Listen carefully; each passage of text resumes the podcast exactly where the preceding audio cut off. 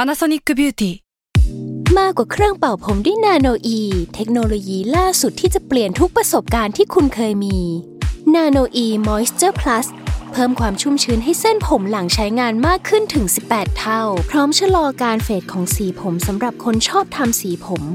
ดูแลความชุ่มชื้นทั้งเส้นผม หนังศีรษะและผิวคุณ Panasonic NA0J มีเทคโนโลยีนาโนอีที่ care only you s a l m o n PODCAST มันสดอร่อย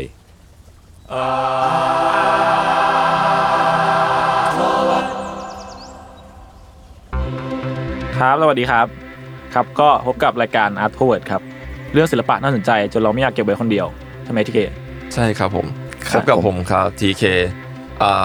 กราฟิกดีไซเนอร์แอนด์อาร์ตดีเรคเตอร์จาก s m a r t Lab ครับ ครับผมจุนครับ คอนเทนต์ r e a t เตอร์จากสม o ร์ p พอดแคสต์ครับ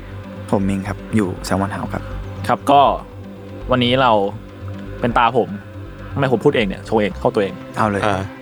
ก็จริงๆ รอบเนี้ยแม่งต้องเป็นผมเว้ย แต่ว่าผมแม่งเป็นแผลในปากพอดี แย่ คุณจุนก็เลยรับหน้าที่ไป เพราะฉะนั้นตลอดรายการเนี้ยผมจะเต้นเชิดชูคุณจุนตลอดรายการนะ โอ ฮะ เค ใครที่ฟังอยู่ ดี เนี่ย มาก คิดภาพผมกำลังเต้นอยู่นะฮะ ดีมาก ผมนี่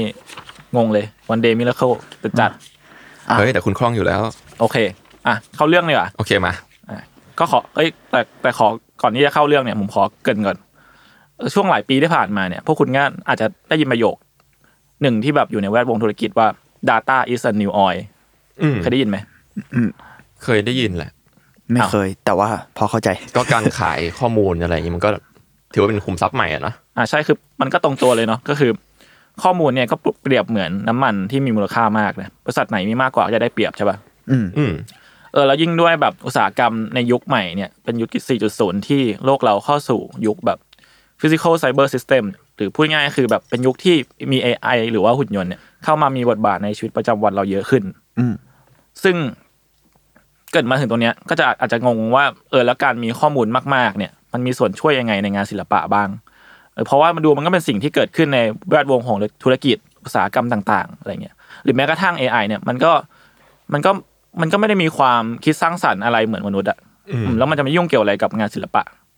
เพราะว่าในเมื่องานศิลปะเนี่ยมันก็คืองานที่เกิดจากมนุษย์ถูกปะอ่าโอเค เข้าเรื่องเลยกัน ก็เรื่องของผมในวันนี้นะครับ เป็นเรื่องของคุณ r e f e c a n a d o เขาเป็นมีเดียอาร์ติสครับ เป็นชาวอิสตันบูลซึ่งเขาคนนี้เนี่ย อาศัยอยู่ใน LA แล้วก็มีสตูดิโอเป็นของตัวเองครับ ชื่อ r e f e c a n a d o Studio ตรงตัวมากก็คือเอาชื่อตัวเองตั้งเป็นสตูดิโอ รีฟิกอะไรนะ r e f e c a n a d o อานาโด ซึ่งอ่านอ่านยากหน่อย อันเน็กโดป่ะ อันอันเน็กโดอัน อัน โด เออแต่ผม ไม่แน่ใจ จะเรียกเขาว่าคุณอนาโดแล้วกัน โอเค โอเค ซึ่งคุณอาโดคนนี้เนี่ยเขาสนใจแนวคิดที่ว่า can data become a pigment หรือพูดง่ายๆคือ ข้อมูลเนี่ยสามารถกลายเป็นเม็ดสี หรือจุดจุดๆหนึ่งบนภาพวาดได้ไหม อืมพี่เมนว่าแมสเม็ดสีถูกไหม อืมอืมซึ่งคือเขาบอกว่าข้อมูลเนี่ยจริง ๆ แล้วมันคือ truly number อะมันคือแบบตัวเลขที่ที่เปล่าเปลือย อืม มันคือตัวเลขเพียวๆที่แบบไม่มีอะไรเลย ไม่มีผิวหนังไม่มีกระดูกอะไรเงี้ย อืม อืม แล้วเมื่อแบบข้อมูลมันมีจนจำนวนมากๆขึ้นเข้าเนี่ย กลายเป็นว่า พอเรามีข้อมูลขนาดใหญ่มหาศาลมันมันครอบคลุมทุกอย่างเลยอะแบบทุกเรื่องทุกรูปแบบของสิ่งสิ่งนั้นอะไรเงี้ย เออแล้วจำนวนข้อมูลมหาศาลเหล่านั้นเขาเรียกว่า เขาถูกเรียกว่า Big Data อืม อืม อืมแล้วเจ้า Big Data เนี่ยแหละ ที่มันแบบมันไปสร้างแรงบันดาลใจให้คุณอนาโดอะเป็นอย่างมากเลย เพราะว่าเอ้ยแต่ว่าการที่เขาจะจัดการกับข้อมูลมหาแบบทำไมนะครับ แต่การที่เขาจะจัดการกับข้อมูลมหึมาเหล่านี้เนี่ยคือเขาก็เขาคงไม่สามารถทำได้ด้วยตัวเองอะเก็ตปะคือเขาว่าแบบ คือข้อมูลมันเยอะเกินไปที่คนคนเดียวจะทำได้ รับหรือแบบจัดการเองได้อะไรเงี้ยถึงแม้เขาจะจ้างคนมาเป็นร้อยเป็นพันคนเนี่ยมันก็ยากด้วยซ้ำเพราะว่ามันก็อาจจะมีความผิดพลาดเกิดขึ้นได้อะไรเงี้ย อืม เออแล้วพวกคุณคิดว่าสิ่งสิ่งหนึ่งนี้เข้ามาช่วยเขาในการจัดการข้อมูลเหล่านี้คืออะไร เอไอ อืม อืมถูกต้องครับ มันก็คือ AI หรือว่าเครื่องจักรนั่นเอง ซึ่งในยุคที่แบบความสามารถของเครื่องจักรเนี่ยมัน capable ในการแบบทำสิ่งต่างๆ ที่มนุษย์ทำได้หรือแม้กระทั่งแบบมากกว่ามนุษย์ด้วยซ้ำอะไรเงี้ยมันก็ค่อยๆ แย่งพื้นที่ในสังคมของเราไปทุกทีนะครับ อย่างที่พวกคุณเห็นกันในปัจจุบันอะไรเงี้ยมันก็แบบมี AI เข้ามาทำหน้าที่หรือว่ามาทำงานแทนมนุษย์อะไรเงี้ย อืม ซึ่งคุณอนาโดเนี่ยเขาก็เลยมองว่า นอกจากเรื่องการจัดเก็บข้อมูลแล้วเนี่ย ด้วยความก้าวหน้าของเทคโนโลยีต่างๆ เครื่องจักรมันก็ยังมีสมรรถภาพมากพอที่จะสร้างวิชวลอันสมบูรณ์แบบที่มันแบบที่เป็นวิชวลที่มนุษย์อะไม่สามารถทำได้มาก่อน อืม อืม เขาเรียกสิ่งนี้ว่า data structure อืม อืม หรือรูปปั้นแห่งข้อมูลอะไรประมาณนั้นอะถ้าแปลตรงตัวนะ อืม อืม อืมอืมงั้นก็มาดูคือผมมันจริงๆงานเขามีเยอะมาก แต่ว่าเขาผมก็คัดมาที่เด่นๆแล้วกัน ชิ้นแรกนะครับคือ ชื่อว่า archive dreaming แปลตรงตัวก็คือ ความฝันที่ถูกจัดเก็บเอาไว้อย่างถาวร อืม archive archive การการจัดเก็บอะไรอย่างงี้ป่ะ อ่าการจัด เกี่ยวเก็บ ของฝัน เก็บความฝันอะไรเงี้ย ซึ่งจุดเริ่มต้นของสิ่งนี้นะครับ มันเกิดขึ้นเมื่อต้นปี 2017 คุณอนาดอเนี่ย ก็ สร้างสิ่งนี้ขึ้นมาโดยมีคอนเซปต์หลักๆ คือเขาต้องการจะสร้างห้องสมุดขนาดใหญ่ โดยที่มีแรงบันดาลใจมาจากหนังสือ เรื่องสั้นชื่อ The Library of Babel อืม พวกคุณเคยได้ยินไหมพี่เม้งพี่เม้งเคยได้ยินปะ ใช่ใช่ผมเคยเคยเคยอ่าน ผมรู้จักแต่หอคอยบาเบลอ่ะอันเดียวกันปะ ไม่ไม่อันนี้อ้างอิงปะไม่ไม่ไม่เชิง คอคอเค่ ม อ่านไงวะคอละค ซึ่ รัง ง คอเค่ ซึ่งไอห้องสมุดบาเบลเนี่ยมันเป็นเรื่องสั้นที่ดังมากของเป็นนักเขียนเรื่องสั้นกวีชาวอาร์เจนตินาคนหนึ่งที่เป็นหนึ่งในนักเขียนร่วมสมัยที่ทรงอิทธิพลมากนะครับในช่วงศตวรรษต้นศตวรรษที่ 19 ชื่อคอเคลุยโบบ อน เก เค ส ส อ่ะ ใช่ซึ่งอ่านยาก ใช่ไหม อ่านยาก ชื่อ มาก อ่านยากสัตว์ เป็นอาร์ติสต์ชื่อต้องอ่านยากอย่างนี้ เออใช่ ซึ่งไอเรื่องสั้นเรื่องเนี้ยมันมันว่าด้วยเรื่องของห้องสมุดที่มีขนาดใหญ่แบบใหญ่ไม่รู้จบเลยอะ อืม อืม ใหญ่มากๆ คือเหมือนเขาอะอุปมาว่า ห้องสมุดนี้คือจักรวาล ซึ่งจักรวาลแห่งเนี้ยก็ถูกสร้างขึ้นจากภาษาและคำที่อยู่ในนั้นอะไรเงี้ย ซึ่งไอ้คำหรือภาษาที่อยู่ในนั้นก็คือ มันก็คือสมุดอะมันก็คือหนังสือที่อยู่ในห้องสมุดนี้ ซึ่งหนังสือที่อยู่ในห้องสมุดเนี่ยก็จะบรรจุด้วยหนังสือที่มีทั้งหมด 410 หน้า ซึ่งมันจะเป็น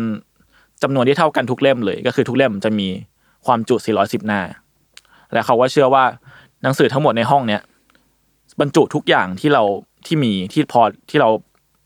บรรจุทุกอย่างที่เราพอจะนึกออกว่ามันมีอยู่บนโลกอ่ะ เป็นเหมือนแบบความรู้ของจักรวาลอย่างเงี้ยเหรอ อ่าอ่าน่าจะประมาณนั้น อืม อืมอืมซึ่งเอาจริงๆก็ผมก็ไม่ได้เข้าใจคอนเซปต์ของตาคนนี้ขนาดนั้นเลย คุณคอเคนลุยโบเกสเนี่ย อืม เออ แต่ว่า ผมนึก พวก ถึพงนี่ วก เล คุณ ย ว่ายังไง นึกถึงอินเตอร์เซลล่า อ่าไอ้ ฉากที่เข้าไปในห้องสมุดของจักรวาลสักอย่างอ่ะ ผมไม่เคยดูขอโทษ อ่ะผมขอโทษ ผมดู ดิ ไม่จบ อ๋อ ไม่เป็นไรเว้ยทีครับ ครับพี่ อ๋ออ่ะอ่ะแต่ผมเคยอ่านแล้วเหมือนเขา ซึ่งมันน่าสนใจที่คุณบอกว่าไอ้คุณ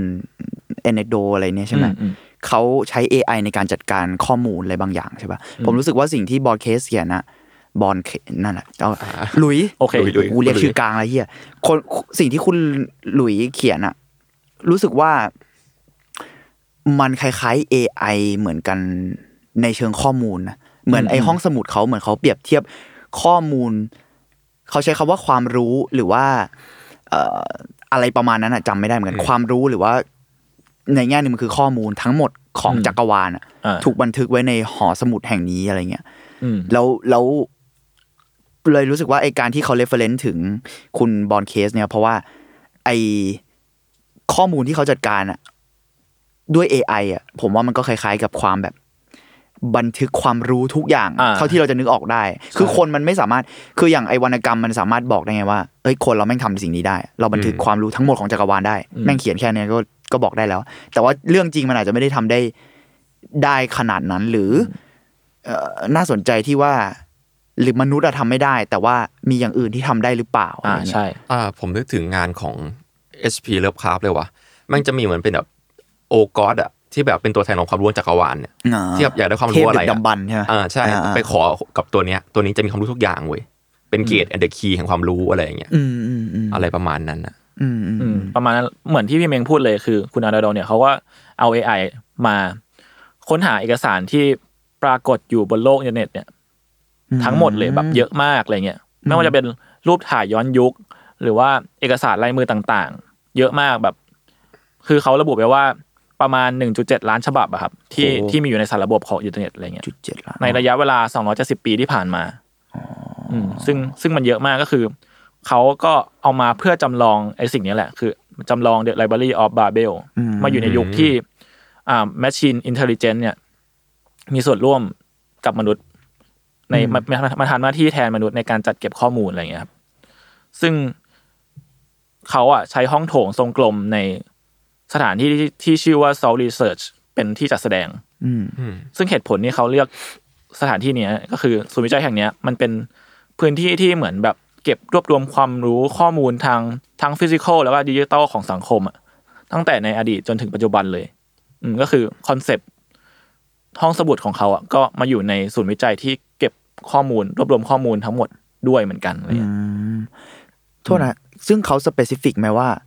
ข้อมูลที่หมายถึงว่าเขาเจาะจงไหมว่าไอ้ข้อมูลที่เขารวบรวมมา มันเป็นหมวดหมู่ไหน หรือว่าแบบอะไรก็ได้ อะ ใน ไร อิ ก็ นเทอร์ ได้ เน็ต เล เลย ย ใช่อะไรก็ได้ เน้น เลย ไปที่อินเทอร์เน็ตใช่ไหม ใช่ซึ่งผลลัพธ์ออกมาก็ถ้าจะให้อธิบายให้เห็นภาพง่าย ๆ ก็คือ มันเหมือนเราไปอยู่ท่ามกลางจักรวาลแบบ ไม่มีที่สิ้นสุดอะแบบไร้ขอบเขตมากๆ เป็นแบบ เป็นห้องโถงกลมสี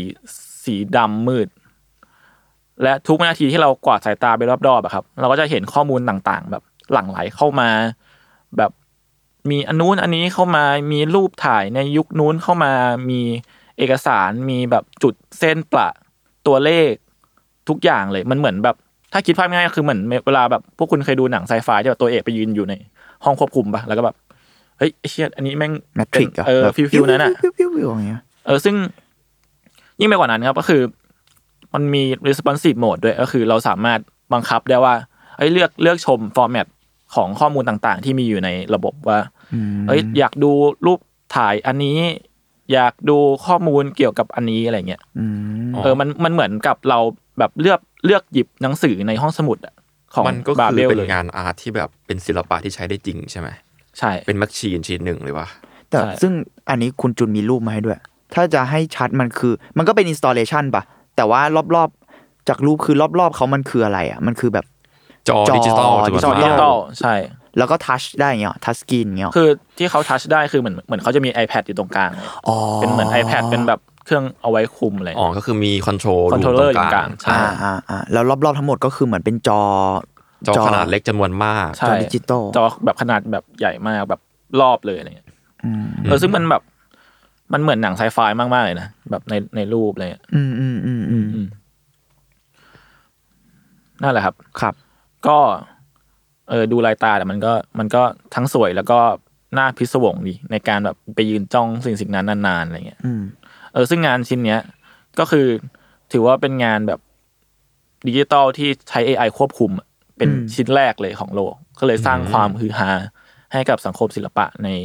ช่วงปีนั้นมาก ก็คือช่วงจริงๆ มันก็ไม่ไม่กี่ปีเองแบบสามสิบ30 ปีที่แล้วอะไรเงี้ยครับ สามสิบเลยเหรอ สามสี่ปี อ๋อ แบบ สามสี่ ช่วง เหรอครับ ปีสองพันสิบเจ็ด สิบเจ็ดอ๋อโอเค ใช่อันนี้คือผลงานสร้างชื่อของคุณอนาโด อืมอืมอืม อืม ดูเป็นยุคที่แบบ AI เพิ่งแบบถูกรู้จักเลยนะ ใช่ เป็น เริ่มเออกมาใช้งาน เออเป็น เริ่ม เรื่อง มาใช้งาน เป็นเรื่อง ใช่ ยุคที่แบบเริ่มเอามาใช้งานกันอะไร แบเงี้บย แมสมีเดียเพิ่งจะรู้ว่ามี AI ที่ใช้งานอะไรได้อยู่อะไร ใช่ แล้วใครจะไปรู้ ใครจะไปคิดว่าแบบเขาจะเอา AI มามาทำงานศิลปะ เก็ตปะแบบ อืม อืมอืม เออ เพราะว่า AI มันก็แบบทำตามป้อนข้อมูลตามคำสั่งป้อนที่เขาป้อนเราป้อนข้อมูลให้อย่างเดียวอะไรเลย อืม อืม อ่ะ งานต่อไปครับ ชื่อ melting memories หรือความทรงจำที่หลอมละลาย อืม ซึ่งอันนี้มันก็ปีถัดไปเหมือนกันปี 2018 ซึ่ง คือคุณอนาโดเนี่ยเขาก็ดูขยันทำงานเหมือนกันนะครับแบบ อืม เออมีงานออกมาทุกปีอะไรเงี้ย อ่ะงานชิ้นนี้คือเป็นโปรเจกต์ที่เกิดขึ้นเมื่อเขาเดินทางกลับบ้านที่อิสตันบูลครับ อืม ก็ทุกอย่างก็ดูปกติดีในวันที่เขากลับบ้านไปเจอครอบครัวอะไรเงี้ย แต่ว่าอยู่ๆลุงเขาว่าจำไม่ได้ว่าเขาคุณอนาโดเนี่ยกลับบ้านมาตอนไหน หรือกลับมาจากที่ไหนอะไรเงี้ย อืม อืม หลังจากที่เขาพาคุณลุงไปตรวจเช็คกับแพทย์นะครับ เขาก็รู้ว่าอาการที่เกิดขึ้นกับคุณลุงเนี่ยเป็นสเตจแรกของโรคอัลไซเมอร์ อ๋อ อืม ใช่ ก็คืออาการหลงหลงลืมลืมของของเขาอะไรเงี้ย ซึ่งเมื่อโรคนี้เกิดขึ้นนะครับ เขาก็มองว่ามองมันเขามองมันว่ามันเป็นการหลอมละลายของความทรงจำมากกว่า มากกว่าที่แบบมันหายไปอะไรเงี้ยพวกคุณคิดไว้ อืม มันก็ค่อยๆเอ่อดีทรอยตัวเองลงเงี้ยอ่ะ อ่า มันเหมือนแบบมันไม่ได้หายไปแบบ completely หายไปอะไรเงี้ย อ่ะมันค่อยๆ ผูพังแหละ อ่า มันค่อยๆแบบผุพัง อืม น่าจะประมาณนั้น หลอมละลาย อันนี้อันนี้ดูรูปเขาไปด้วยอยู่เนี่ย เออแต่ดูในรูปมันก็ จริ ดู งๆต้อง มันก็ ดูรูปไปด้วยนะ หลอน ช่ ช่ ว วย ยนะ ใช่ อ๋อมันเขาคงจะเขาคิดเปล่าว่าแบบ เพราะมันมีความปะปนกันด้วยป่ะมันเขาเลยไม่ได้เขาเลยไม่ได้มองว่ามันคือการหายไปนิดนึงป่ะ เป็นไปได้ มันคือแบบเละเทะมากกว่าจะ อ่าอ่า disappear ป่ะ อ่า อะไร ใช่ อย่างงี้ป่ะ อืมก็ ถ้าจากรูปอะนะ ถ้าเกิดอธิบายจากรูปอะเราก็จะเห็นรูปเป็นแบบ installation สี่เหลี่ยมขนาดใหญ่เนาะเป็นกรอบเหมือนกระถางสักอย่างหนึ่งที่ตั้งจากท็อปวิวอะ อืม แล้วก็ข้างในก็จะเป็น มันคืออะไรว่าคุณจุนผมเห็นเป็นเหมือนกลุ่มเมฆเลยอะ ะ ไอ้ งั้น จุ เดี๋ยวผมอธิบายต่ออ่ อ่าโอเค อืม โอเค ก็ซึ่งอ่ะหลังจากที่เขาเห็นว่าสิ่งเนี้ยเกิดขึ้นกับคุณลุงของเขาแล้วเนี่ย อืม เขาคงคิดว่าเฮ้ยเราต้องหาทางเพื่อเฉลิมฉลองให้กับความทรงจำของเขาที่มันยังมีอยู่ในขณะที่แบบเขายังจำได้ มอง และ โลกใน เรา แง่ ยัง ดีเหทำมือน ได้ กัน อยู่ เออ โดยที่ไม่ คนน่ารักคนน่ารัก โดยที่ไม่มองคุณลุงเลย มึงรักษาลุง ก่อนไหม โอเค เอามาทำมาโอเค เออโอเคเออเขาเลยไปค้นคว้าเกี่ยวกับพวกหลักการ หรือว่าต้นกำเนิดของความทรงจำมนุษย์เนี่ยเพิ่มเติม อืมอืม เออเพื่อเพื่อสร้างวิชวลให้ความทรงจำเหล่านั้นเนี่ยมันมันเกิดขึ้นมาเป็นกลุ่มก้อนของความรู้สึกที่จับต้องได้ขึ้นมา อืม เออเพราะว่าความทรงจำมันก็เป็นแบบนามธรรมอ่ะมันก็เป็นสิ่งที่เราไม่ไม่มีทางเห็นเป็นรูปร่างอยู่แล้วอะไรเงี้ย อืม อืม อืมโดยเขาเนี่ยเขาร่วมร่วมมือกับหุ้นส่วนของเขาครับ ซึ่งเป็นนักวิทยาศาสตร์ ที่ทำงานอยู่ในแ a บแ a บเนี้ยก็คือทำงานเกี่ยวกับระบบประสาทโดยตรงเลย อยู่ที่มหาวิทยาลัยแคลิฟอร์เนียครับ โดยวิธีการที่เขาสกัดความทรงจำของคนอื่นออกมาเนี่ยเขาก็ให้คนที่เป็นผู้ทดลองนะครับคอนเซนเทรตเกี่ยวกับความทรงจำในวัยเด็ก อืม แล้วก็บันทึกคลื่นสมองในขนาดคะแนนในขนาดนั้นเลย ผ่าน EEG สแกนซึ่ง EEG สแกนเนี่ยมันเป็นการตรวจคลื่นไฟฟ้าสมองครับ อืม เอ่อเขาเขาสกัดมันมาได้จากผู้ทดลองประมาณหนึ่งเลย แต่ว่าก็ทั้งหมดที่รวมได้ก็ประมาณ 800 ความทรงจำ อืม อืมที่เขาสกัดออกมาเป็นข้อมูลของเขานะครับ หลังจากนั้นคุณอนาโดเนี่ยก็สร้างซอฟต์แวร์ที่ที่สามารถแบบแปลงข้อมูลในสมอง ให้ออกมาเป็นแบบรูปภาพได้เป็นอัลกอริทึมบางอย่างอะไรเงี้ย อืม อืม ซึ่ง ก็งานแสดงเผื่อใครไม่เห็นภาพนะครับ มันก็เป็นนึกภาพว่าเป็นจอ LED ขนาดใหญ่เลยประมาณ 20 ฟุตอะไรเงี้ย อ๋อไม่เป็นจอเหรอ ใช่ มันเป็นจอ มันเป็นจอ อ๋อ คือ คือมันจะเป็นจอ LG LED ขนาดใหญ่ ซึ่งอัลกอริทึมเนี่ย ก็จะแสดงผลความทรงจำต่างๆ คือมันก็มีความทรงจำหลากหลาย แล้วก็เป็นความทรงจำที่แตกต่างกันไปนะครับ อืม ก็จะมีทั้งความทรงจำที่เป็นคลื่นสีขาว ที่มีผิวเรียบบ้าง ผิวละเอียดบ้าง ผิวหยาบบ้าง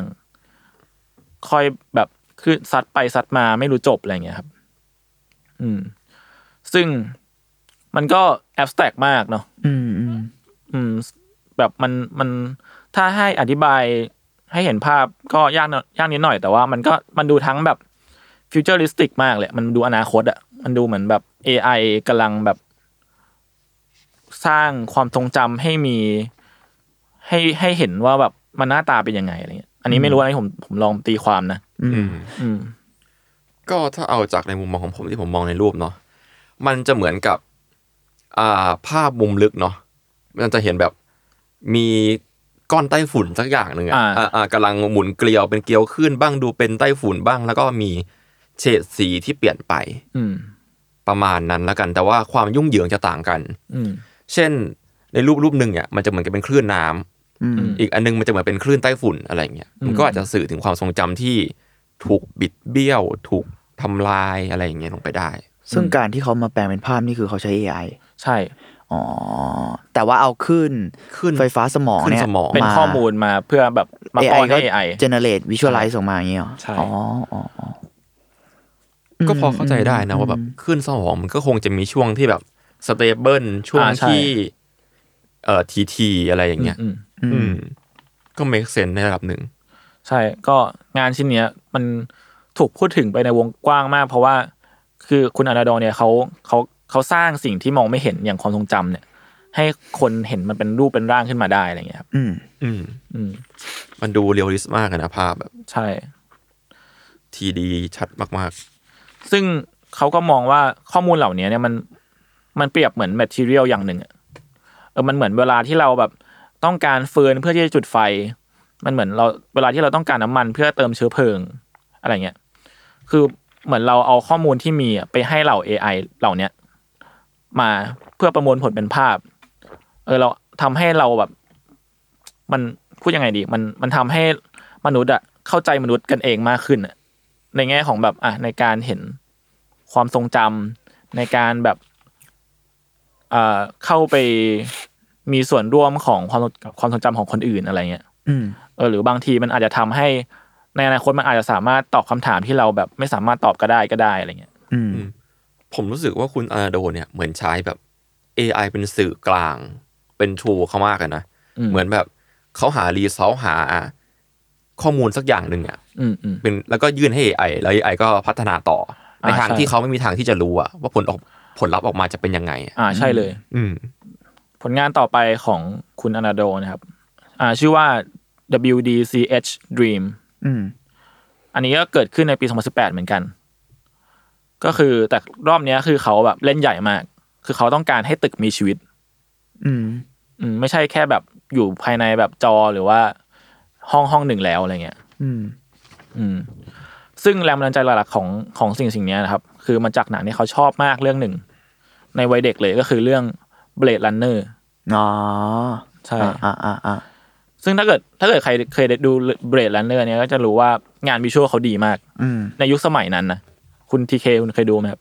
เอ่อขอยอมรับตรงนี้ว่าเคยดูแต่เทรลเลอร์ครับ ผมก็ทุกคนครับ แต่ผมว่าพี่เม้งน่าจะเคยดู เคยเคยเวอร์เวอร์ชันเก่า เวอร์ชันเก่า ขจะ ใช่ เพราะเขาโตมากับไอ้นั่นมั้ง ใช่ก็คือ ตึกมันจะมีภาพปุ๊บปุ๊บ ใช่ ปุ๊บปุ๊บ ซึ่ง อะไรอย่ ซึ่ง ย เขามองว่าในหนังเนี่ยเขาทำให้เมือง LA เนี่ยมันมีชีวิตขึ้นมาเลย อืมอืมอ๋ออ่าอ่าอ่าอ่าอ่า โอเค ต่อไปนะครับ ก็คือตึกที่เขาเล็งไว้ว่าจะทำให้มีชีวิตเนี่ย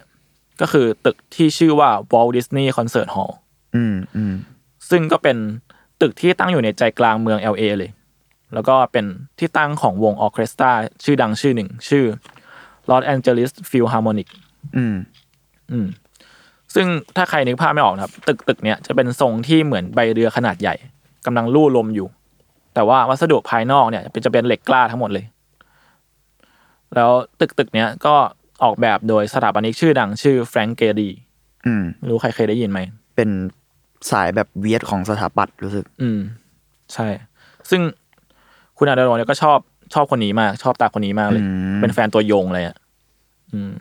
หลังจากที่เขาตัดสินใจว่าจะทำอะไรกับตึกตึกตึกเนี้ยสักอย่างหนึ่งเขาก็เลยเช่ารถครับ แล้วก็ขับรถไป ย่านใจกลางเมืองในเวลาตีสองเพื่อดูสถานที่แห่งนี้ อืม ในขณะที่แบบทุกอย่างแม่งมืดแบบไฟไม่เปิดแล้วอะไรเงี้ย อืม อืมแล้วเขาก็เกิดไอเดียขึ้นมาว่า เออถ้าตึกตึกเนี้ยแม่งสามารถจดจำอะไรได้ขึ้นมา หรือแม้กระทั่งแบบ มันสามารถฝันได้ไหมอะไรเงี้ย โอ้ อืม หลังจากที่เขาคิดได้อย่างนั้นน่ะเขาก็เลยไปนำรูปของวงออร์เคสตราที่มีอยู่ในอินเทอร์เน็ตห้าแสนกว่ารูป อืม รวมกับเสียงที่บันทึกไว้ในฮอลล์แห่งนี้เป็นหลักพันอะไรเงี้ยแล้วก็วิดีโอของวงออร์เคสตรานี้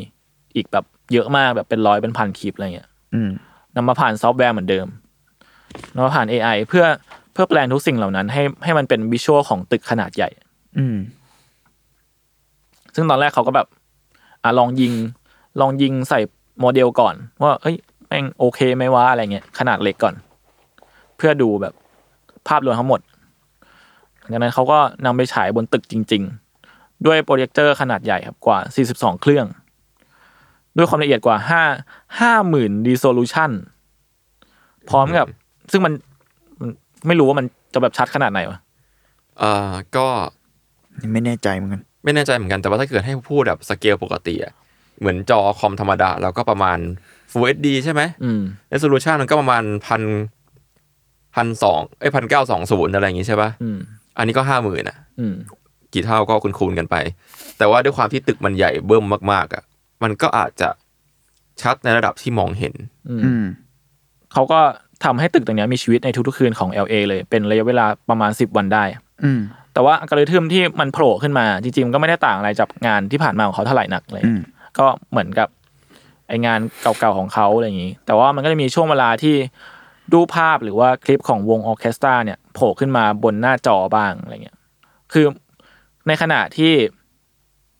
เป็นวิชวลอัลกอริทึมที่แบบเป็นคลื่นไหลเวียนวนไปไม่สิ้นสุดเนี่ย มันก็เปรียบเหมือนกับ ตึกตึกนี้กำลังกำลังฝันอยู่อะไรเงี้ย อืม อืม แล้วในขณะที่มีภาพหรือคลิปของวงออร์เคสตราโผล่มา มันก็เหมือนแบบตึกตึกนี้กำลังสร้างหรือว่าเก็บความทรงจำของสิ่งที่เกิดขึ้นในตึกตึกนั้นออกมาอะไรเงี้ย อืม ผมอธิบายงงปะ เข้าใจอยู่ นี่ผม อ่า กำลังเปิดรูปดูไปด้วยว่า กระบวนการอะไรเขายังไง คือผมรู้สึกว่าเหมือนเขาต้องการจะให้ตึกตึกหนึ่งมีมีชีวิตเนาะ อืม แล้วก็เหมือน represent ชีวิตออกมาด้วยการเหมือน ผมรู้สึกว่ามันเหมือนมันเหมือนชีพจรอะ อืม ที่แบบว่ามีการแบบกระพริบความแบบตุบๆของหัวใจอ่ะ อืม ก็คือแบบจะมีช่วงที่แสงกระพริบอะไรต่างๆนานาของมันอ่ะ แล้วก็ไอ้การฝันถึงอ่ะ ก็ดูเป็นสิ่งที่มันสิ่งมีชีวิตควรจะมีใช่ไหม อืม ก็เลยคิดว่าเออ ก็หนูก็ดูเป็นการโจทย์เขาดูเป็นการที่ทำให้ตึกมีชีวิตอะแล้วเล่าเล่าด้วยแบบวิชวลก็คือการฝันถึง ใช่ คือเขาก็เขาคือเขาก็ให้สัมภาษณ์ว่าแบบเขาชอบไอเดียที่ว่า a building can become an interface อะ อืม อืม ซึ่ง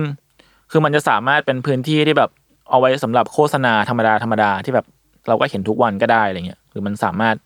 เออเปลี่ยนเป็นอินเทอร์เฟซที่ที่สวยงามเหมือนตึกตึกนี้ก็ได้เหมือนกันอะไร อื เงี้ย ม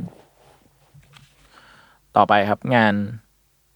ในปี 2019 ของคุณอนาโด ชื่อว่า machine hallucinations ไอ้คำว่า hallucination เนี่ยมันเหมือนแบบแปลว่าแบบภาพหลอน หลอนฮันติ n งอะไรอย่างงี้ใช่ไหม ใช่ ซึ่งงานงานนี้ก็กลับมาจัดในห้องโถงเหมือนเดิม แต่ว่าเขาอะเริ่มต้นด้วยการให้ AI อะค้นหารูปของนิวยอร์กเนี่ยที่มาอยู่ในสารบบของออนไลน์กว่า 113 ล้านรูป อืม มหาศาลมาก ๆ มันเป็นจำนวนที่แบบคนคนธรรมดาแม่งมันไม่สามารถแบบทำเองได้เลยอะไรเงี้ย อืม แล้วก็เขาเขาก็ให้ AI เนี่ย ลบรูปคนออกจากรูปทุกรูปที่มีอยู่เลย อืม เพื่อที่แบบเพื่อจะเพื่อที่จะได้โฟกัสกับธรรมชาติตึกต่างๆอะไรเงี้ยครับหลังจากนั้นเขาก็เจเนเรตรูปทั้งหมดออกมาเป็นวิชวลอย่างเช่นแบบอ่ะสมมติว่ามันเป็นวิชวลของภาพป่าอะไรเงี้ย มันก็จะเป็นการต่อกันของภาพป่าห้าแสนรูป ในนิวยอร์กทั้งหมด ใช่ ใช่ไหม ทั้งหมดนี้คืออยู่ในยูเอ่อเป็น นิวยอร์ก รูปจากนิวยอร์กใช่ไหม ใช่ ในนิวยอร์กโอเค หรืออย่างแบบ ที่ไม่มีคน ที่ไม่มีคนเพราะว่าลบไปแล้ว อืม หรืออย่างแบบ เราอ่ะเราเห็นอนุสาวรีย์เทวีเสรีภาพ สามารถแบบขยับไปในมุมต่างๆ ได้ เหมือนมันเป็นภาพที่ประกอบกันทุกมุมของเทพีแห่งเนี้ย อืมอืมอืม เป็นล้านรูปเลยอะไรเงี้ยครับ อืม แล้วหรืออย่างแบบบางตึกที่มันมีไลฟ์เซอร์เคิลของมันในขณะที่มันถูกถ่ายในขณะที่มันยังไม่เกิดตึกตึกหนึ่งขึ้นอ่ะ มันก็จะเห็นแบบความเป็นไปของตึกตึกนั้น ในระยะเวลาแบบที่ผ่านมาอะไรเงี้ยครับ อืมอืม ซึ่งเขาก็บอกว่า เออ มันก็คล้ายๆกับความทรงจำของมนุษย์แหละ แต่ว่ามันเป็นความทรงจำที่ถูกรวบรวมมาจากหลากหลายมุมมอง อืม ไม่ใช่แค่แบบมาจากเพียงตัวบุคคลคนบุคคลเดียวอะไรเงี้ย ผมรู้สึกว่าเขาเริ่มจะมีความคอนเซปชวลมากขึ้นนะรู้สึกว่า เขาต้องการจะเล่าแหละว่าแมชชีนก็หลอนได้อะจากภาพที่ผมดูอะเพราะว่าเหมือนเวลาเราถ่ายรูปเหมือนรูปแบบเทพีสิริภาพอย่างเงี้ย คนทุกคนถ่ายมามันก็ได้ภาพที่ไม่เหมือนกันใช่ไหม อืม หรือว่าตึกตึกตึกเนี้ยถ่ายออกมาก็ไม่เหมือนกัน อืม มันเลยทำให้อะพอเอารูปเนี้ยพอเอาเอารูปต่างๆอานามาทำอะมันเลยจะมีความแบบกริตเตอร์บางอย่างอะ อืม กริดก็คือเหมือนเราเลิกถึงเวลาทีวีสมัยก่อนมันเสียๆแล้วภาพมันจะซ้อนๆกันเนาะ กลิ อัน ช อืมกริด กลิช อืม งานนี้ก็มีความเป็นอย่างนั้นในระดับหนึ่งนะ อืมอืมอืม อืม คือถ้าเกิดจะให้อธิบายภาพเนาะเท่าที่ผมเห็นก็คือเหมือนแบบมันดูเป็นแลนด์สเคปทีดีที่เหมือนเอาภาพสี่เหลี่ยมมาซ้อนกันเยอะๆจนเป็นรูปรูปหนึ่งอะ ใช่ แต่ว่ามันจะมีความที่แบบไม่ได้เป๊ะกันสักทีเดียวอะมันไม่ได้ซีมเลดอะมันมีรอยตะปุตะปะอยู่บ้าง เพราะว่า มันก็อย่างว่าละแมชชีนหลอนนะใช่ไหมตามชื่องาน อืม คือมันเหมือนมันสร้างวิชวลใหม่ขึ้นมา โดยที่เปรียบว่าเป็นความเป็นภาพหลอนที่เกิดจาก AI อืม อืมจริงๆมันมันมีวิชวลเยอะมากอะไรเงี้ยครับ แบบเป็นเป็นสิบเป็นยี่สิบวิชวลเลยที่เกิดขึ้นอะไรเงี้ยอืม ซึ่งมันแสดงคล้ายๆ ไอ archive dreaming นี่ปะก็คือ ไอ เป็นแบบจอ ใช่ เล่ เป็น น ด้วย เป็น ใช่ไหม จอแบบ LCD ทั้งห้องเลยอะไร อ๋อ เงี้ยม อินเตอร์ แว่า แลกไหมอินเตอร์แลกเหมือน แต่ อั ว่า นแรกไหม ความสิ่งที่แตกต่างคือมันไม่ได้อินเทอร์แลก อ่าอ่าอ่า แล้วก็มันมันสร้างคือมันสร้างภาพใหม่ด้วยภาพที่มีอะไรเงี้ย อืมอืม โดยที่อย่างไออาร์ค v e ฟดรีมมันจะเป็นแบบชิ้นส่วนที่ไม่ประติดประต่อกันขนาดนั้นอะไรเงี้ย มันก็ยังเห็นเป็นรูปรูปหนึ่งที่ที่ถูกถ่ายไว้ในปี 90 อยู่อะไรหรือ คือ อะไร มีความ เงี้ย แรนดอมบางอย่าง ใช่ แต่ไอันนี้มันคือแบบมันคือการสร้างกันของ จัดเรียงแล้ว จัดเรียงกันแล้ว เช่นเท ของ ปี ภา เส พ รี ใหม่ ภาพเป็น อืม แบบหลายล้านภาพอะไรอย่างงี้ป่ะ ใช่ ซึ่งมันน่าสนใจ อืมอืมอืม มากครับ รู้สึกว่างานอาคายอ่ะดูเป็นการที่แบบเขายังพูดตรงๆ อยู่เพราะมันเป็นงานแรกเขาเนาะ อืม มันเขาแบบค้นพบวิธีนี้แล้วอ่ะกูเอาวิธีนี้มานำเสนอแบบตรงๆชัดๆให้พวกคุณเข้าใจก่อนอย่างเงี้ย อืม แล้วพองานอื่นๆน่ะเขาดูเริ่มแบบตกตะกอนเริ่มได้โจทย์เริ่มอะไรภายใต้พื้นฐานเดียวกันน่ะ อืม อืมอืมไม่แน่ใจเหมือนกัน ผมแค่รู้สึกว่ามันคนละ แจินตนาการ คนละคอนเซปต์กัน อืม ในในเชิงหนึ่ง ใเชิงคอนเซปต์ด้วย โอเคแล้วเออพอพอมาถึงจุดนี้แล้ว พวกคุณคิดยังไงบ้างกับการที่แบบเออ AI แม่งเข้ามา มีส่วนช่วยในการสร้างงานศิลปะของมนุษย์ เพราะว่าแบบจริง ๆ มันก็เป็นเป็นสิ่งที่ คือมันก็มีคนที่เคยพูดว่า เออ AI มันไม่มีทางแทนมนุษย์ได้หรอกในแง่ของแบบความคิดสร้างสรรค์ในการสร้างงานอะไรเงี้ย อืมอืม อืม ผมว่ามันก็เป็นทูหนึ่งว่ะ คือถ้าเกิดมองในทุกวันเนี้ยที่ AI ยังทำได้เท่านี้อยู่นะ อันนี้ตีต่างไว้ก็คือ เหมือนตัวอย่างว่าผมอะใช้ Photoshop ทำภาพโฆษณาทุกวี่ทุกวันใช่ไหม อืม แล้วเมื่อก่อนมันจะต้องมานั่งนั่งไดคัดรูปรูปหนึ่งเยอะมากๆ เสียเวลาเยอะมากๆ แต่ตอนนี้เหมือน AI ในการช่วยไดคัดรูปอะมันดีขึ้น อืม เวลาในการที่ผมจะมาทำงานแรงงานอะมันก็หายไปเว้ย อ่า แล้วก็เอาเวลาโฟกัสกับการแต่งให้สวยขึ้น การคิดไอเดียขึ้นอะไรอย่างเงี้ย คือสุดท้ายแล้วอะ AI ได้มาแย่งงานผมไหมผมก็ยังตอบว่าไม่อยู่ อืม มันทำให้ผมสะดวกมากขึ้นเว้ย แล้วก็เพิ่มเวลาบางอย่างให้ผม เพราะสุดท้ายอะรีซอลหรือเชื้อเพลิงทั้งหลายแหละของเราอะมันก็มาจากเราอยู่ดีเว้ย อืม แต่ก็ยังแต่ตอนนี้ถ้าถ้าเอาในวงการของผมนะ ผมรู้สึกว่า AI มันยังไม่ได้แข็งแกร่งขนาดนั้น อ่า แต่อันนี้ผมเป็นเกร็ดเล็กๆแล้วกันคือ Adobe อะครับ ได้สร้างสิ่งที่เรียกว่า Adobe Sensei ขึ้นมา ชื่อ ทำไมชื่อมันประหลาดประหลาดๆ อ่า ไม่รู้ ชื่อเบียวนิดนึงขอโทษ เออเบียร์ เอ จั อ ด ก็ใช่เซนเซตามชื่อเลยก็คือ ในทุกโปรแกรมของ Adobe อ่ะมันจะมี AI ซ่อนอยู่เว้ยทุกอันอยู่ลิงก์ภายใต้ Adobe Sensei แล้ว Adobe Sensei อะครับจะคอย Machine Learning จากการกระทำของพวกเรา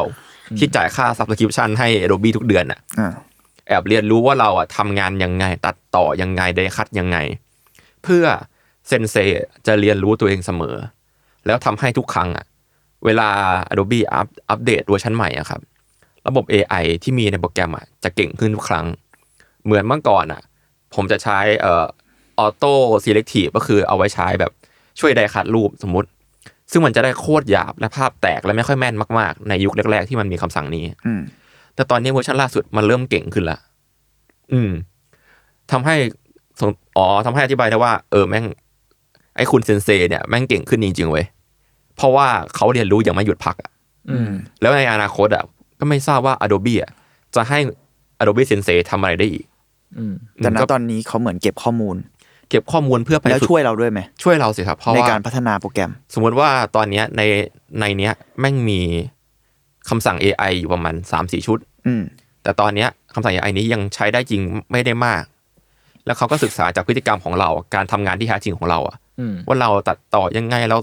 ลบยังไงเราอะไรยังไงอย่างเงี้ยทำให้พูดง่ายๆคือ machine learning อะ อ่า ประมาณนั้น แต่เป็นอยู่ในคลาวด์อยู่ในระบบออนไลน์อะไรอย่างเงี้ย อืม และสักวันมันก็จะโหดขึ้น พี่เมงคิดว่าไง กูนึกถึงไอ้คลิปหนีบกระดาษใน Microsoft Word จำได้ปะที่เขาจะช่วยเรา ไอ้น้องตัวไหนไอ้ตาโตเฮียนั่นนะแต่ว่าผมว่ามันต้องคุยกันก่อนว่า AI ที่เราหมายถึงคือ point ไหนอะ อืม AI ที่เรากลัวหรือแบบคนกลัวกันอะไรเงี้ย มันคือ point ที่ว่ามันคิดได้เองปะ อืม อ่า ผมเลยรู้สึก มันเลย ว่า รู้ สิ่งนั้นอะต่างกับสิ่งที่คุณเอ่ออันนั้นอ่านอ่านว่าอะไรวะอนาโดทำตอนแรกอะกูนึกว่าเขาคือ AI รู้ป่ะตอนมึงบอกชื่อ เพ อ๋อ ราะว่า เหรอ เพราะว่านามสกุลเขาว่ามันคืออนาโดใช่ป่ะจริง ๆคำว่ามันมีคำว่า anecdo anecdo มันแปลว่าแบบ เรื่องราวก็ได้อะหรืออา เกร็ดเล็กเกร็ดน้อยอะไรเงี้ยกูก็นึกว่ามันเป็นกิมมิคถึง อ๋อ ถึงสินเพราะฉะนั้นรู้เรารู้สึกว่า บทบาทของ AI ของเขาเขาแค่เอา AI มาเจเนเรต อ่าเป็นเครื่องมือเครื่องมือชิ้นหนึ่ง ใช่เขา อืม AI ไม่ได้มี เขาเหมือนใช้เป็นเครื่องมือในการรวบรวมข้อมูลมากกว่าด้วยซ้ำขนาด ไอผลงานที่ออกมาหรือรูปหลายอย่างในเชิงคอนเซปต์เนี่ยเขาก็คิดไปล่วงหน้าแล้วด้วยซ้ำไปอะ อืม เมื่อกี้เราไปแอบไปเสิร์ชดูอะไอ้บอดินี่คอนเสิร์ตฮอลล์อะที่เขาไอ้นั่นอะเอ่อฉายฉายภาพที่ว่า ฉายออร์เคส ฝั ตรา ตึกฝันอะไรเงี้ยเขามีสตอรี่บอร์ด อืม แต่กูไม่รู้ว่าสตอรี่บอร์ดเขาอะ AI แม่งเจเนเรตช่วยในระดับไหน หรือมันอาจจะแค่ช่วยว่า เอาข้อมูลมาวางคอมโพสยังไงเฉยๆเลยอะ อืม ทั้งหมดเขาอาจจะคิดด้วยซ้ำว่า ส่วนนี้จะเป็นเพลง ส่วนต่อไปจะเป็นรูป อืม ส่วนต่อไปเป็นวิดีโอหรือเปล่าเราเลยรู้สึกว่า ในเชิงเนี้ย AI ของเขาอะแม่งคือการทำข้อมูลมากกว่าการคิด อ่า เองร้อยมันก็มีการคิดแหละในการแบบจัดสรรข้อมูลแต่ในที่สุดกระกระทั่งหอสมุดของเขาอะมันก็คือการเอาข้อมูลมา คนที่คิดว่ามันจะต้องเป็นห้องสมุดอะก็คือเขาอยู่ดีไง อืม อ่าเข้าใจ เออเราเลยรู้สึกว่าถ้ามองในมุมเนี้ย ที่คนกลัว AI อ่ะมันมันไม่ได้มีผลกับคือสิ่งที่เขาทำมันไม่ได้แบบโชว์ว่า AI แม่งเอ่อพลังเยอะแค่ไหน แต่แต่ว่ามันจะมีงานบางวิชวลบางอย่างที่เขาอ่ะเขาบอกว่าเขาอ่ะ ปล่อย AI ทำอะไรอย่างงี้ป่ะ ใช่เขา เออ เขาไม่รู้ด้วยซ้ำว่า ผลลัพธ์จะออกมาเป็นไง ผลลัพธ์มันจะออกมาเป็นยังไง หน้าตามันจะออกเป็นยังเป็นยังไงอะไรเงี้ย แต่ในที่สุดเราว่าเขาก็มีการวางโครงประมาณหนึ่งไง อืมอืม ในในแง่หนึ่งมันก็เลยแบบ ต้องต้องแล้วแต่งานด้วยเหรอมึงว่าเขาเอ่อเขาวางคอนเซปต์กับงานนั้นแค่ไหน เรานึกถึงอีกอันหนึ่งเว้ย อืม ในซีนแบบดนตรีอ่ะแม่งมี AI ที่เป็นศิลปินเยอะมาก อ่า ในช่วงหลังอ่ะแล้วพวกนั้นอ่ะ ไม่ได้มีคนวางคอนเซปต์ว่าทำอะไรอ่ะ อาจจะมีกรอกตอนแรกสุดเจเนเรตว่าอยากได้ภาพลักษณ์เป็นไง มันจะมีเป็นคล้ายๆไอดอลผู้หญิงอะไรเงี้ย อืม แล้วอีกอันหนึ่งก็เป็นแบบ รูปลักษณ์แบบเหมือนเอเลี่ยนนิดนึงอะไรสักอย่าง แล้วอันนั้นอ่ะ ไม่ได้ป้อนข้อมูลว่าเราต้องการเพลงป๊อปหรือต้องการอะไรเขาปล่อย AI อ่ะ ทำเองทำงานหมดเลย แล้วแม่งเจเนเรตแบบเป็นเสียงออกมาอะไรเงี้ย แล้วที่เดือดก็คือเราเคยเจออันหนึ่งเป็นคนหนึ่งอะเจเนเรตเนื้อเพลง เองแล้วอะคือแต่งเนื้อเองอะ อืม แล้วเนื้อเพลงแม่งพูดประมาณว่าแบบ we will become one หรืออะไรประมาณเนี้ย ใช่เหรอ แต่ว่าสิ่งเหล่านั้นอะจำชื่อไม่ได้ หลอนจัด เดี๋ยวเดี๋ยวจะไปรีเสิร์ชแต่ว่าแบบพูดประมาณเนื้อประมาณเนี้ยแปลว่าสิ่งเหล่านั้น AI กำลัง นี่เราไม่ได้คิดมีคนป้อนเข้าไปเพื่อวาดคอนเซปต์ไซไฟเนี่ย อ่า AI กำลังพูดกับเรานะเว้ย อ่า เข้าใจปะว่า อ่า อยู่ด้วยกันอ่ะ หรือเราจะกลายเป็นหนึ่งเดียวกันอะไรอย่างเงี้ยเรารู้สึกว่าที่คนกลัวกันอ่ะ หรือว่าแย่งงานหรือไม่แย่งงานอะไรต่างๆ อ่ะ มันคืออะไรแบบนั้นอะ อ่ามั มันคือแบบเชี่ยแม่งคิดไปถึงไหนแล้ววะ อ่า ซึ่งแต่ถ้าถามส่วนตัวผมอะผมไม่กลัวนะผมรู้สึกว่าไม่มันก็แค่คนละแบบกันอะแล้วในที่สุดโลกมันอาจจะถูกปกครองด้วยสีเคียใส่ไฟใส่ถูกถูกปกครองด้วยหุ่นยนต์หรืออะไรก็ตามแต่แบบก็ แล้วไงอะ ก็ก็ก็ก็ได้มั้งก็ ก็ได้ ก็เขาฉลาดอะหรืออะไรอย่างเงี้ยผมผมไม่ได้รู้สึกว่า มันคือการทดแทนมนุษย์อะมันคือแค่อีกอย่างอะ อ่า เป็นแบบอีกสปีชีส์หนึ่ง มันก็ สปี ให้ ชีมีส์สิ่งใหม่เกิดขึ้นมา ใช่ใช่ผมเลยรู้สึกว่ามันคือมันอาจจะเป็นคำว่าเออสปีชีอะมันอาจจะเป็นคำนี้หรือเปล่า แต่ในที่สุดเขาอาจจะเป็นเผ่าพันธุ์ที่แข็งแกร่งกว่าเราก็เป็นไปได้ เราเราไม่รู้แต่เราไม่ได้รู้สึกว่ามันคือการแทนเราหรืออะไรอย่างเงี้ย อ่า สำหรับเรานะอืม แค่รู้สึกว่าถ้าเกิดเรามีโอกาสเป็นคนสร้าง AI อ่ะเราก็คงสร้างมาด้วยวัตถุประสงค์ที่เหมาะสม และเซฟต่อตัวเราเองแล้วละมั้ง แต่แต่อย่าลืมว่าถ้ามันจุดหนึ่งที่ AI มันในอย่างที่ทีเคที่บอกมาว่ามันสามารถแบบเรียนรู้เองได้ อืม เออเราว่าพอยมันคือมันเรียนรู้เอง คือ และ ตอนเนี้ และ ย ไม่หยุดพักเลยนะ ใช่คำว่าจุดประสงค์ของเราอ่ะ ไม่ใช่จุดประสงค์ของมันแล้วอ่ะหรือไม่ อ่า ใช่จุดประสงค์ของของใครเลย เพราะในที่สุดจุดประสงค์ของเราแรกสุดก็คือ สร้างให้มีสปีชีส์ใหม่ อ่า ที่เรียนรู้เองได้ เองได้ แล้วในที่สุดเขาก็ไม่เกี่ยวกับเราอ่ะ อ่า อันนั้นคือพอยที่ทุกคนกลัวไง อ่าใช่ใช่ คือเราอะรู้สึกว่าจากหนังหลายเรื่องอะหรือว่าจากนิยายต่างๆนาคนไม่ต้องการสร้าง AI เพื่อให้เป็นโรบอทอะ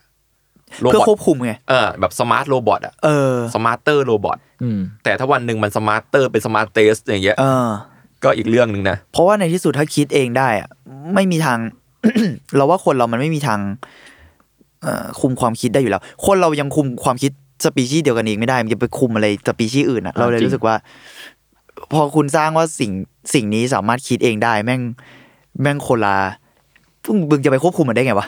กลัวเลย แบบ แล้วไปกลัวสิ่งนี้แล้วมึงสร้างขึ้นมาเองเราเลยรู้สึกว่า เออมันก็คือ มันไม่ใช่การแทนที่แต่มันเหมือนเป็นอีกสปีชีส์หนึ่งแบบที่จุนบอก มากกว่านะในความเห็นเรา แต่พอกลับมาที่งานของคุณอนาโดเนี่ย มันคือการเอาวิธีการบางอย่างของสปีชีส์นั้น หรือมันอาจจะคล้ายๆที่ทีเคพูดว่า มันคือการเอาสมาร์ทโรบอทมาใช้งานมากกว่าที่จะแบบ อืม เอ่อมากกว่าที่จะเจเนเรตเองโดยทั้งหมดอะไรเงี้ย มันดูเป็นฟิลเหมือนงานแรงงานเหมือนกันนะที่แบบ ใช่ ต้องการแรงงานที่แข็งแกร่งและ เยอะมากๆทำไม่ได้แต่อยายทำให้คุณได้เว้ย อืม เวลาถ้าเกิดคุณจะหาคนมารีเสิร์ชข้อมูลจำนวนมหาศาลพวกเนี้ย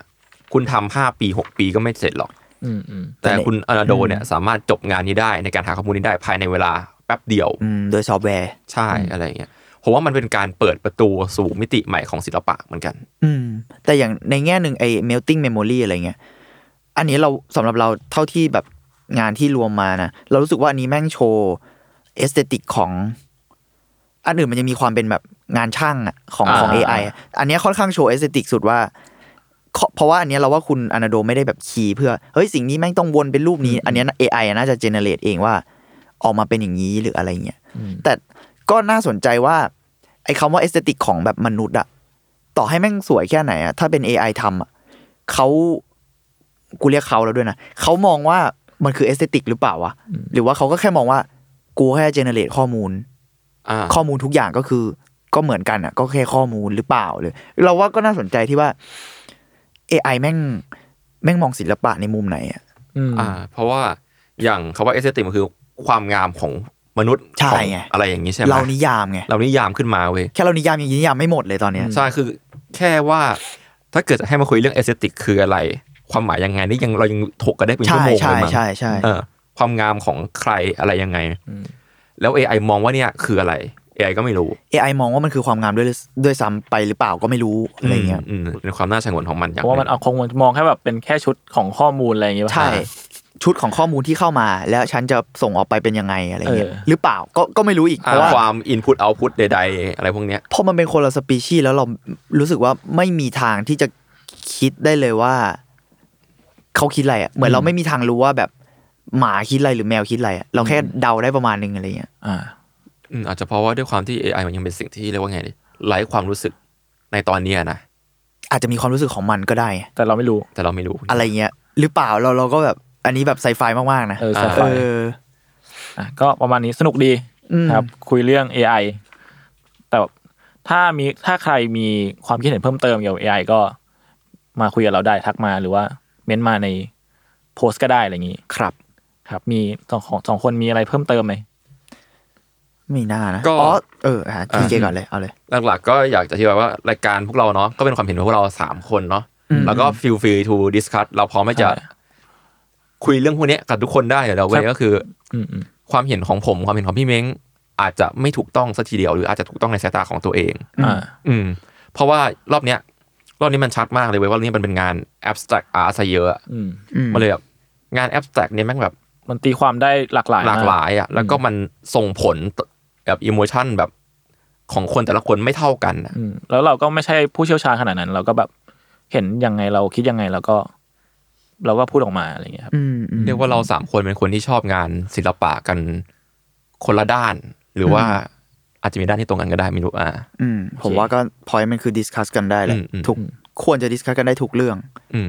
นะ ก็อาทวดอีพีนี้ก็ประมาณนี้ครับ ครับมาคุยกันได้ ครับผมก็ติดตามรับฟังนะครับอาทวดได้ทุกวันพฤหัสนะครับ ทุกช่องทางของ s ซ m มอนพอดแคสต์ครับผม วันนี้ก็ขอลาไปก่อนครับ สวัสดีครับ สวัสดีครั ครับ บ